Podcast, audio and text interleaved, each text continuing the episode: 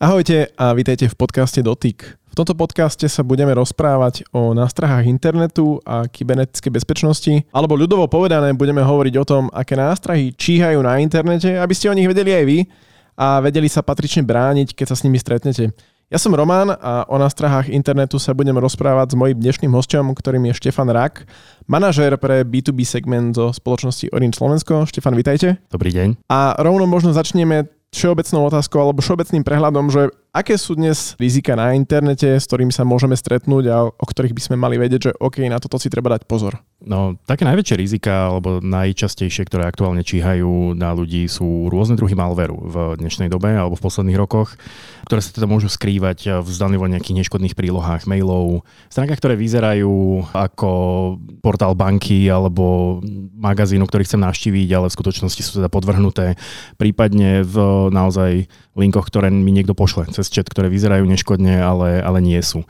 Uh, ide o útoky, ktoré môžu napáchať značné škody, či už teda jednotlivcovi, alebo aj firmám. Na to, aké sú nebezpečné alebo ochromujúce pre biznis, je teraz naozaj fascinujúce, ako jednoducho dokážu ten systém napadnúť alebo človeka.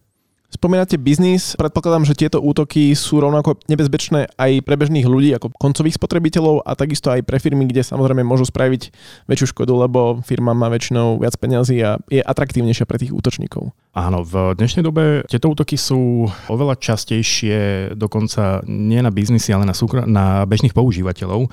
Niektoré analýzy dokonca hovoria, že takéto útoky narastli o 300-400% za posledný, za posledný rok, dva, pretože ľudia už nie sú vo firmách, sú doma. Nie sú napríklad chránení tými svojimi firemnými riešeniami, nie sú, nie sú za firemným firewallom, prípadne chránení nejakou korporátnou bezpečnosťou. Ide teda o útoky, ktoré cieľia na jednotlivca, kde sa snažia buď teda napadnúť jeho ako súkromnú osobu, alebo cez neho dostať prístup do firemnej siete, prípadne napadnúť jeho zariadenie, využiť ho iným spôsobom do botnetov na rôzne DDoS útoky a podobne. Spomínate, že tieto útoky sú častejšie, ale sú zároveň aj sofistikovanejšie, lebo o niektorých veciach aj my na portáli tečit.sk už dlhé roky píšeme, že ľudia dávajte si na toto pozor, keď vám príde, neviem, podvodný e-mail, ktorý sa to tvári, že ho poslala pošta, ale realita je nejaká úplne iná. Takže možno, že či aj tí útočníci sú takí vynaliezavejší v tom, ako oklamať toho človeka. No, sú dva také aspekty, že tie útoky sú aj častejšie, ale aj sofistikovanejšie. Sofistikovanejšie sú tie, ktoré sa už spoliehajú potom na rôzny phishing alebo, alebo phishing a iné, iné spôsoby vlastne sociálneho inžinieringu, ktoré majú za cieľ teda z tej obete nejak podvodne vylákať, či už prihlásenie do internet bankingu alebo nejaké ďalšie údaje, prípadne spustiť na tom zariadení nejaký škodlivý kód, ako som spomínal. Ale zároveň tým, že tie, tých potenciálnych obetí je teraz násobne viacej, tým ako sedíme doma, teraz je taký veľmi populárny argument tej korporátnej bezpečnosti, že ľudia sú doma sú rozptýlenejší. Môžeme byť viacerí doma, ktorí každý pracujeme pre svojho zamestnávateľa, rušíme sa, sme chrbtom k sebe.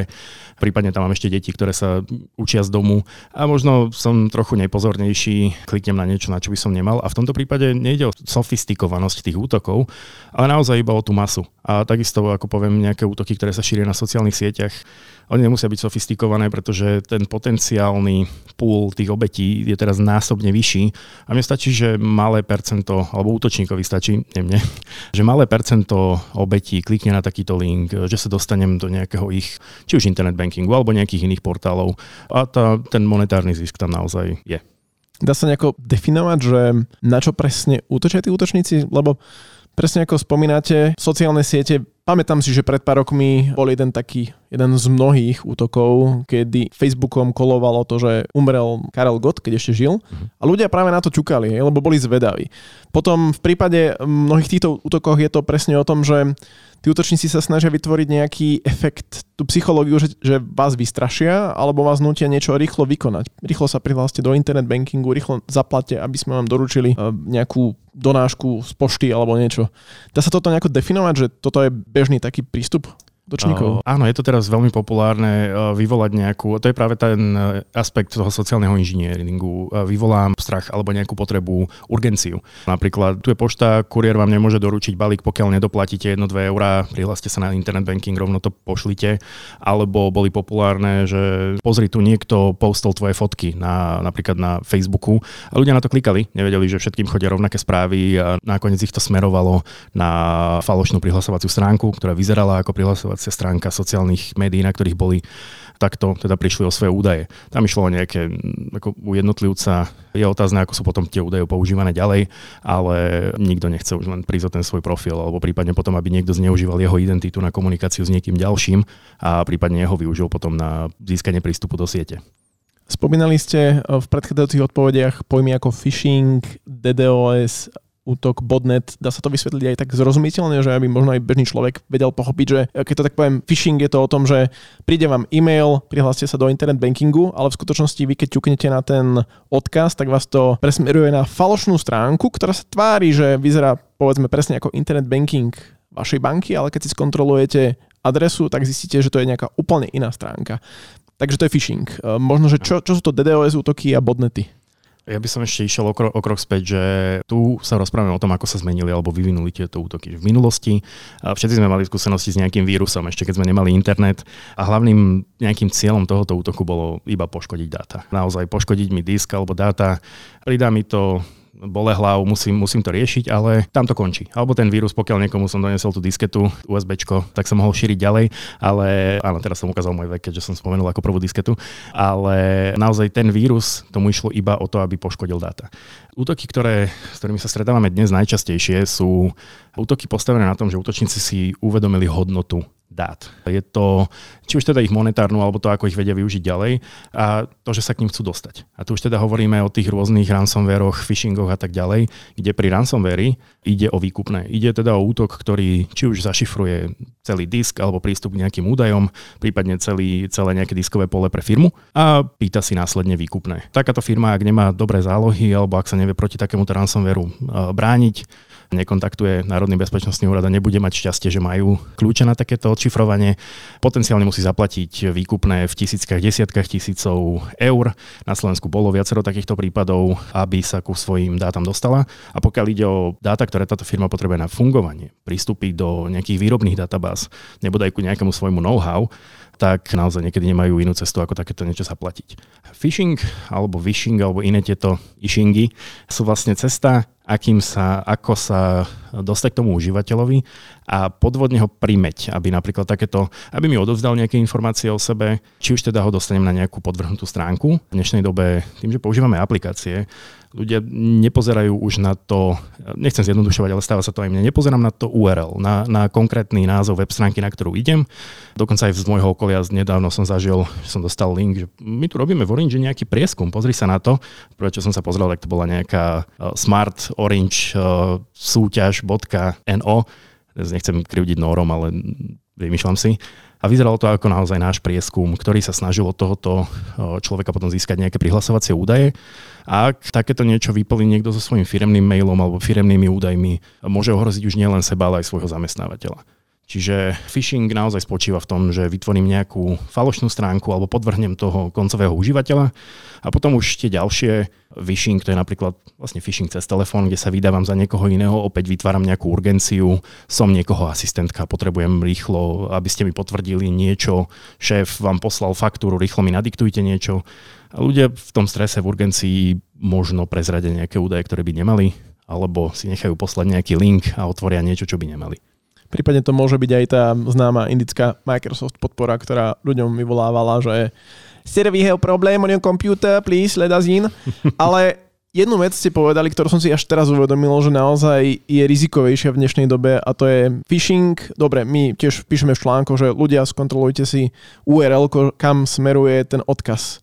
Lenže áno, keď to človek pozera cez telefón. A nedaj Bože má nastavené, že aby sa linky otvárali priamo v mhm. prehliadači, ktorý je zabudovaný v Outlooku alebo v tej e-mailovej aplikácii, tak tam často ani není e, jednoduchý prístup k tomu, že aby si skontroloval tú url čiže naozaj, hej, toto súhlasím, že to je problém. A je to možno, že nie vyslovene, že sofistikovanosť útoku, ale je tak sme zvyknutí na nejaký komfort. Ja by som sa v tejto súvislosti ešte spýtal, že vy ako operátor stretli ste sa s nejakým útokom, ktorý by vás prekvapil tým, ako bol sofistikovaný?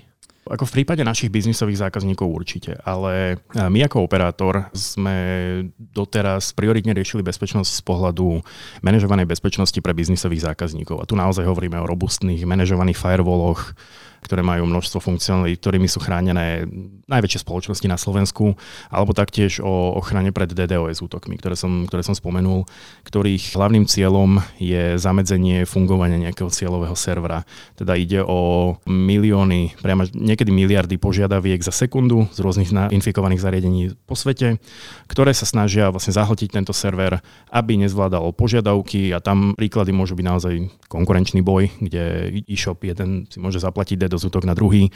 Hovoríme o cenách v desiatkách eur. Alternatívne môže ísť o útok na nejakú výrobnú spoločnosť, kde vieme cieliť na nejakú infraštruktúru, ktorú majú vysunutú do internetu a ochromiť im výrobu, čo môže byť pre niekoho naozaj e, devastačné prípadne iné útoky, pred ktorými vlastne našich zákazníkov chránime. Operátor sa nepozerá vlastne na ochranu jednotlivcov až tak alebo teda nesústredí sa na ochranu jednotlivca, pretože to nebola naša doména. Doteraz sme vlastne riešili tieto útoky z pohľadu najväčších tých korporátnych zákazníkov a teda tam by sme sa mohli rozprávať iba o tej obrovskej magnitúde týchto DDoS útokov a o tom, ako sa nám ich podarilo odvrátiť, ako sa nám ich podarilo zachytiť, analyzovať, pripraviť toho zákazníka, aby, sa, aby nebol ohrozený znova. Uh-huh. Môže sa stať aj bežný používateľ súčasťou DDoS útoku bez toho, aby o tom vedel, lebo od niekiaľ musia prichádzať tie požiadavky. Ak, ak to ja teraz správne chápem, DDoS útok by sa mohol robiť takým spôsobom, že otvorím si povedzme na počítači nejakú stránku a tu neustále refreshujem a toto robí, ja neviem, milión ľudí na celom svete. Ale je jasné, že to nerobia vedome, hej, napríklad. Áno, to je práve, niektorí to možno robia vedome, ale vyžadovalo by to fyzicky veľký, veľkú snahu stlačiť F5 teda miliónkrát za sekundu. Práve väčšina ľudí to robí nevedome tým, že, sú, tým, že sa stali obeťou predošlého nejakého malverového útoku a neuvedomujú si, že boli zaradení do nejakého botnetu, teda do tej obrovskej množiny počíta- počítačov, mobilných zariadení, ktoré potom sú využívané na to, aby komunikovali s takýmto serverom. Väčšinou to ten používateľ nemá ako všimnúť, pretože tu ide o komunikáciu vo veľkosti niekoľkých bajtov, maličké. Môže si to všimnúť, keby si sledoval nejaké svoje sieťové štatistiky a videl, že 24 hodín denne komunikuje vlastne na nejakú konkrétnu IP, ale koľko z koncových používateľov si takéto údaje sleduje, to môžeme rátať v jednotkách to nerobím ani ja, to pracujem akože s technológiami a zameriame sa na bezpečnosť. Spomínali sme tu viacero typov útokov, opäť ak sa rozprávame z pohľadu bežného človeka, možno že aj vo firmách, tak najnebezpečnejšie pre bežného človeka môžu byť práve tie rôzne podvody. Ako sa voči ním dá brániť? Lebo z môjho pohľadu poznám dve riešenia. Jedným týmto riešením je neustála edukácia, čo aj my sa snažíme robiť, aj prostredníctvom článkov, aj cez podcasty.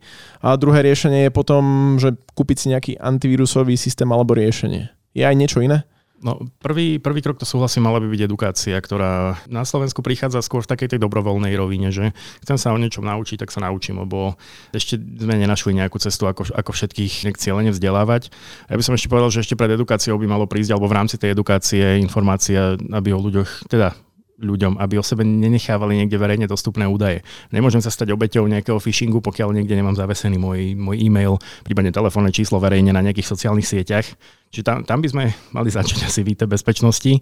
Druhý krok sú samozrejme nejaké antivírusové riešenia, ktoré ma ale chránia, a tu si treba povedať, že antivírus ma chráni pred niečím, čo sa mi snaží dostať do môjho zariadenia, čo sa snaží napríklad niečo nainštalovať, alebo nejaký, nejaký červ, trojan prípadne, ktorý tento antivírus pozná a ktorý sa snaží ísť do môjho zariadenia. My sme sa ale rozprávali o viacerých útokoch, ktoré prebiehajú na úrovni internetu, kde ja som iba používateľom a niekto ma dostane na nejakú stránku, a ani sebe lepší antivírus mi nezabráni v tom, aby som ja niekde naťukal svoj PIN do internet bankingu a falošného internet a teda niekomu takto nedobrovoľne odovzdal údaje. A práve v tomto teda sa na Slovensku rysuje nová, nová cesta, kde ako Orange Slovensko, ako operátor prinášame na trh riešenie priamo od operátora, riešenie na úrovni mobilnej alebo fixnej siete, ktoré práve bude prispievať k tomu, aby takýmto útokom práve zamedzovalo ako to bude v praxi fungovať, lebo neviem si úplne teda predstaviť, alebo mám teda predstavu, že Orange nejakým spôsobom, keď si zaplatím túto službu, tak bude sledovať, čo ja robím na internete a na základe toho ma bude vedieť ochrániť od podvodných stránok, alebo je toho viac? Áno aj nie. Nebudeme sledovať, čo robíte na internete. To operátor, musím povedať, že nerobí. Najprv by som teda popísal, že ako toto, toto riešenie funguje. Je to teda ochrana na úrovni siete, ako som spomenul, čo na rozdiel od antivírusu ide o ochranu bez nejakej potreby inštalácie, aktualizovania, skenovania mojich súborov. A naozaj je to riešenie, ktoré ma chráni ešte predtým, ako by mohol nejaký škodlivý obsah, ako by som ja mohol navštíviť nejaký škodlivý obsah, alebo predtým, ako ten škodlivý obsah potom navštívi mňa. Napríklad tým, že dostanem varovanie, keď sa budem snažiť pripojiť na nejakú stránku, ktorá je zjavne teda falošná. Vieme, o akú IP ide, alebo kto sa ju snaží nejak zneužívať a budeme odporúčať tomu používateľovi, aby nepokračoval, prípadne mu priamo povieme, že tieto stránky sú nejakým spôsobom blokované. Keďže to je na úrovni siete, tak je takéto niečo nepretržité. Nemôže mi hroziť, že budem mať vypnutý antivírus alebo mi bude prebiehať aktualizácia. Akokoľvek by som si ho ja mohol možno dobrovoľne vypnúť, lebo chcem niečo hrať a žerie mi veľa rámky, lebo práve prebieha sken. Prípadne sa updateuje pred nejakými zero day hrozbami a ešte predtým alebo teda a ona už na mňa, na mňa pôsobí. Čiže je to, je to naozaj ochrana v tom prípade, kedy zlyhá človek, alebo teda nechcem povedať, že zlyha, stane sa obeťou a predtým, ako by ten antivírus mohol zasiahnuť. Samozrejme, ale neznevažujem antivírus, ono úplne ideálne je mať obe riešenia naraz, plus ešte ďalšie, ktoré by som mohol menovať. Ten hlavný rozdiel je naozaj v tom, že nemusíme sa spoliehať na toho koncového užívateľa. To som sa práve chcel spýtať, že podľa toho, ako to popisujete, že ideme teraz tu hlásať, že zahoďte antivírus z okna, lebo vám stačí iba toto riešenie, ale povedali ste, že optimálne je mať obe riešenia. Moja otázka je, ako sa volá toto riešenie, o ktorom hovoríte, ktoré ako Orange budete poskytovať a pre koho je to určené, koľko to bude stať, aké sú možnosti, možno odkedy to bude dostupné? Toto riešenie pre online ochranu sa volá tak veľmi trefne online ochrana od uh, Orange Slovensko, čiže teda online ochrana pre mobilné zariadenia alebo online ochrana pre fixné zariadenia kde ide o riešenie, ktoré, ako som spomínal, bude užívateľov chrániť pred hrozbami, ktoré si možno ani sami neuvedomujú. V prípade tej mobilnej ochrany je to teda pre konkrétne mobilné číslo a mobilné zariadenie. V prípade tej fixnej bude napríklad chrániť všetky zariadenia, ktoré sú za Wi-Fi routerom, kde hovoríme už len v domácnosti, kde sú dvaja, traja členovia, môže to byť 10 zariadení, ktoré si ani neuvedomujeme, telka, tablet, notebooky, mobily, smart hodinky, ktoré sa môžu stať cieľom takýchto útokov a ktoré napríklad na všetkých nemám nejaký antivírus alebo, alebo bezpečnostné riešenie a prípadne ani moja, moji hostia nemajú, ktorí by mi tam niečo stiahovali do mojej siete. Takže v takom prípade hovoríme naozaj o riešení, ktoré chráni všetkých za týmto fixným rútrom. Predpokladám, že to bude asi aj pre firmy v nejakej verzii. Áno, toto riešenie bude mať dve varianty, a teda bude rezidenčné a biznisové, kde v tom rezidenčnom, alebo teda to rezidenčné využitie je ochrana nielen pred eh, hrozbami, ktoré pozná operátor, alebo teda pozná, ktoré, ktoré sú všeobecne známe celosvetovo, ale napríklad aj pred hrozbami, ktoré ja si sám zadefinujem. Budem vedieť blokovať napríklad na domácom Wi-Fi routeri nejaký dospelý obsah, eh, drogy, gambling alebo čokoľvek iné. Čiže nejde len o to, čo je všeobecne vo svete vnímané ako hrozba, ale napríklad aj čo ja vnímam ako hrozbu pre moje deti doma alebo pre kohokoľvek, kto je doma, kontent, pre ktorým ho chcem chrániť. Čiže to je taký ten rezidenčný eh, pohľad na to mňa ako súkromnej osoby. V tom biznisovom svete si môžeme povedať ešte aj o ďalších možnostiach využitia takéhoto riešenia, kde nemusíme hovoriť iba o hrozbách, ale možno využití takéhoto, takýchto nástrojov na zefektívnenie produktivity, kde by som vedel zablokovať napríklad sociálne siete, ktoré ako zamestnávateľ ich môžem vnímať nie ako hrozbu, ale ako potenciálne rozptýlenie. Alebo môžem napríklad zablokovať video a rôzne teda TV prenosy, kde takéto riešenia doteraz boli dostupné iba naozaj na robustných manažovaných Wi-Fi, rieš- Wi-Fi systémoch, ktoré na Slovensku naozaj hovoríme o, o väčších podnikoch, ktoré si ich môžu dovoliť alebo ktoré ich prevádzkujú, ako príklad uvediem napríklad banky na všetkých pobočkách. A tu môžem teda spomenúť takú anekdotu z minulosti, kde sme práve takéto systémy demonstrovali zákazníkom a vybrali sme si náhodne pobočku jednej takejto finančnej spoločnosti a chceli sme im ukázať, že ako aké štatistiky si vedia o užívateľoch eh, vyťahovať.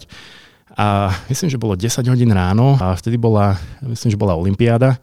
Niekto na tejto Wi-Fi, ktorý mal tak, ešte tak pekne pomenovaný svoj telefón, že Janov iPhone, čiže bolo by veľmi ľahké vedieť, o koho ide.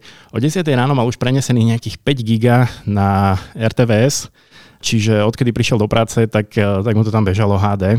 Ako hovorím, teraz takéto možnosti niečo takéto obmedziť, už nebudú mať iba obrovské spoločnosti ako banky, ktoré si platia komplexné riešenia, ale zelovoc na rohu, ktorý bude mať také, takto chránenú svoju Wi-Fi. Predpokladám, že toto riešenie ma bude vedieť ochrániť aj práve pred phishingom, teda keď mne ako osobe príde e-mail akože od pošty alebo akože od banky a zároveň aj v prípade povedzme firiem, lebo tam tiež sú phishingy aktuálny problém a to je jedna vec, s ktorou som aj som sa stretol, keď som čítal o tomto nejaké informácie, tak vravali, že môžete mať akékoľvek bezpečnostné riešenie, ale najzraniteľnejší článok je vždy ľudský faktor. Áno, je možno, že ste čítali môj nejaký blog, ale naozaj e, áno. Budeme chrániť, tak ak prejdeme do tých reálnych útokov, takéto riešenie e, bude chrániť práve pred rôznymi e, phishingami, pred linkami, ktoré, na ktoré by niekto v dobrej vôli alebo v nevedomosti mohol kliknúť. Dostane výstrahu, budú takéto linky zablokované. Tu je ešte, ešte teda pridaný rozdiel pre biznisových zákazníkov, že tí admini si budú vedieť robiť štatistiky, kto im na čo kedy klikal a potom si to môžu prebrať pri polročnom hodnotení. Prípadne budú mať títo biznisoví zákazníci možnosť na dielku niečo takéto povoliť, keď zistím, že naozaj mám zablokovaný, ako príklad poviem, Facebook v práci, ale môj človek na sociálne médiá potrebuje ísť na Facebook, tak mu ho viem samozrejme na dielku odblokovať, alebo keď som urobil chybu a plošne všetkým zablokoval, prípadne mi vie niekto zavolať, že naozaj potrebujem ísť na túto stránku, ja sa na to pozriem, odblokujem ale to už hovoríme potom o, o jednotkách prípadoch. Hlavný prínos je v tom, že ja budem blokovať to, že niekto niekde nechcem hovoriť zlyha, ale teda v dobrej vôli si možno nevšimne, že, alebo ten útok bude taký sofistikovaný, že si to ani ja ako admin nevšimnem, ale takto budem mať ten pokoj v duši, budem kľudne spávať, že ma neohrozí. Bude ma to vedieť chrániť aj pred útokmi typu niekto mi pošle do e-mailu prílohu, ktorá je zavírená, alebo na to už budem potrebovať antivírus? Je otázne, že akým spôsobom tá príloha bude komunikovať. Ak ma bude cieliť, alebo teda smerovať na nejakú stránku, tak tam e, samozrejme mi, mi pomôže toto DNS filtrovanie. Ak pôjde o inštaláciu nejakého súboru, tak e, ideálne, ak samozrejme budem mať nejaký antivírus koľko bude táto služba stáť a pokiaľ ja ako bežný používateľ, povedzme mám Balik od Orange, budem mať nejakú výhodnejšiu cenu? Nechceme teda zvýhodňovať zákazníkov podmienovaním toho, že si musia od nás kúpiť viacej služieb. Služba bude rovnako výhodná pre všetkých. Aktuálne bude nacenená na úrovni 2 eur za jedno mobilné číslo, prípadne 5 eur teda za ochranu fixného pripojenia a všetkých užívateľov za ním. Viem, že máte v ponuke aj nejaké antivírusové riešenia, ktoré ako Orange ponúkate tak ak by to bolo aktuálne, že plánujete nejaké bundle pre firmy, že im ponúknuť vaše riešenie plus niečo od Esetu? Určite rozmýšľame aj, aj touto cestou práve, aby sme zákazníkom poskytovali komplexnú ochranu, čiže nie len s antivírusom, ale v tom biznisovom svete aj s inými riešeniami, či už mobile device management, kde si teda biznisoví zákazníci vedia povolovať alebo zakazovať, aké aplikácie sú na firmných mobilných zariadeniach používané, prípadne na diaľku ich vedia updateovať alebo niekomu zmazať dáta, keď mu ukradnú telefón a podobne. Čiže ten bundling, tých možností je tam nespočetne veľa a naozaj táto služba online ochrany nám prinesie taký ten posledný kúsok skladačky, ktorý operátori na Slovensku ešte doteraz nemali. A je to, je to teda ochrana nielen pred hrozbami, ktoré už človeka napadli alebo sa snažia napadnúť, ale práve je to predchádzanie hrozbám a je to ochrana tých konkrétnych užívateľov bez toho, aby museli byť na firemnej sieti. Pretože pri mne za rok a pol som v práci bol asi 6 krát a myslím si, že nie som jediný na Slovensku a teda nie sme, nie sme všetci chránení tými našimi robustnými firewallmi v práci alebo VPN-kami. My z toho, ako sme sa rozprávali o tej bezpečnosti aj o tom, ako funguje e, táto vaša online ochrana, tak opäť sa vo mne vynára tá otázka, ktorá možno bude zaujímať aj poslucháčov. Ako je to s tým, že má prehľad o tom môj operátor, či už idem cez mobilný internet alebo cez pevný internet, čo si pozerám na telefóne, čo si pozerám na počítači, čiže aké stránky navštevujem a viete to dáta nejako využiť, alebo je to o tom, že sa iba zbierajú alebo nezbierajú a potom, ja neviem, keď príde policia alebo niečo sa stane, tak viete ich posunúť ďalej, tieto dáta.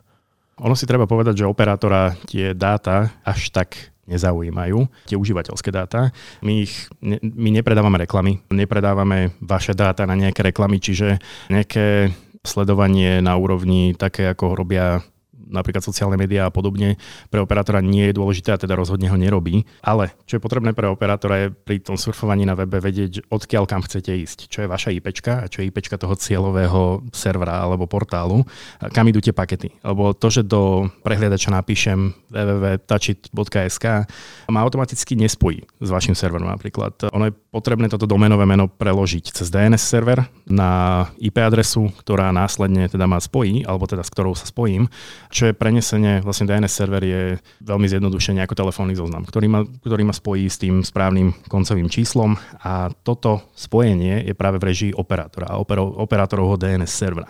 A tento proces je práve aj spôsob, akým napríklad operátori blokujú stránky, ktoré sú zakázané štátom. Rozhodnutím súdu alebo teda inými, inými mechanizmami, ak majú uložené, že majú takéto stránky blokovať, tak sa to robí na úrovni toho, že vás vlastne nepreloží DNS server a nespojí. A teda nepozeráme sa na to, čo robíte, ale s akými IP sa snažíte komunikovať. A nielen dobrovoľne, ale práve sa vraciam k tomu, že s ktorými by vás snažil spojiť niekto iný, možno podvodom, alebo teda nejakým spôsobom falošným. Mm-hmm. Ďakujem za vysvetlenie. A posledná otázka. Máte nejaké odporúčania pre našich poslucháčov, že ako by sa mali správať na internete, aby boli bezpečí? My sme si niektoré z nich povedali, že ad jedna spohodlnili sme ako, ako súkromné osoby a nechávame o sebe strašne veľa údajov na internete, ktoré sa dajú zneužiť. My sme teraz riešili s jednou bezpečnostnou firmou nejaké ochrany pred sociálnym inžinieringom a zistili sme, že ak by sme chceli zacieliť napríklad asistentku riaditeľa v nejakej firme, viem si zistiť, to vyznie to dosť eh, dramaticky, ale naozaj si viem zistiť, eh, kam jej deti chodia do školy, kedy majú aké krúžky.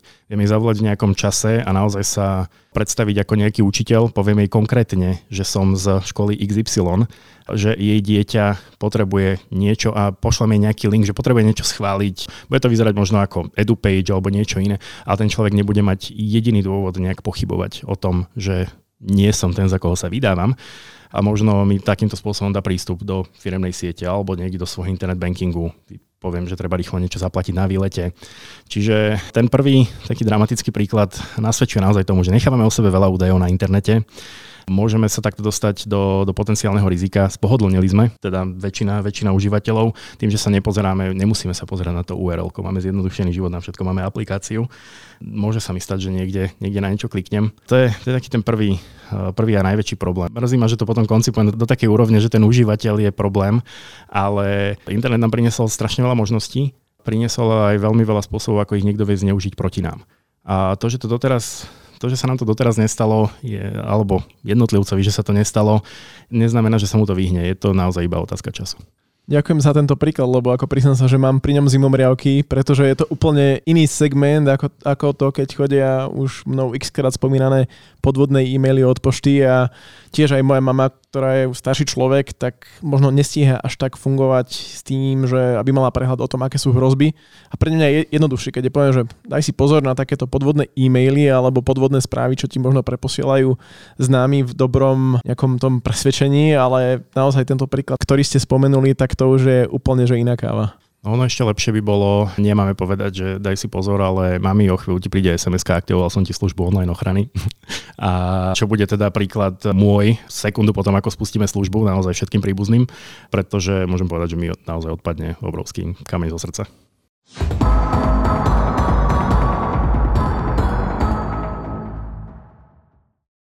Ďakujem pekne. Rozprávali sme sa so Štefanom Rákom, manažérom pre B2B segment zo spoločnosti Orin Slovensko. Ja ďakujem veľmi pekne za pozvanie. A vám poslucháči ešte raz ďakujeme, že ste si vypočuli tento podcast Dotyk. Ak máte nejaké pripomienky, môžete nám napísať na redakcia a vidíme sa opäť na budúce. Zatiaľ ahojte.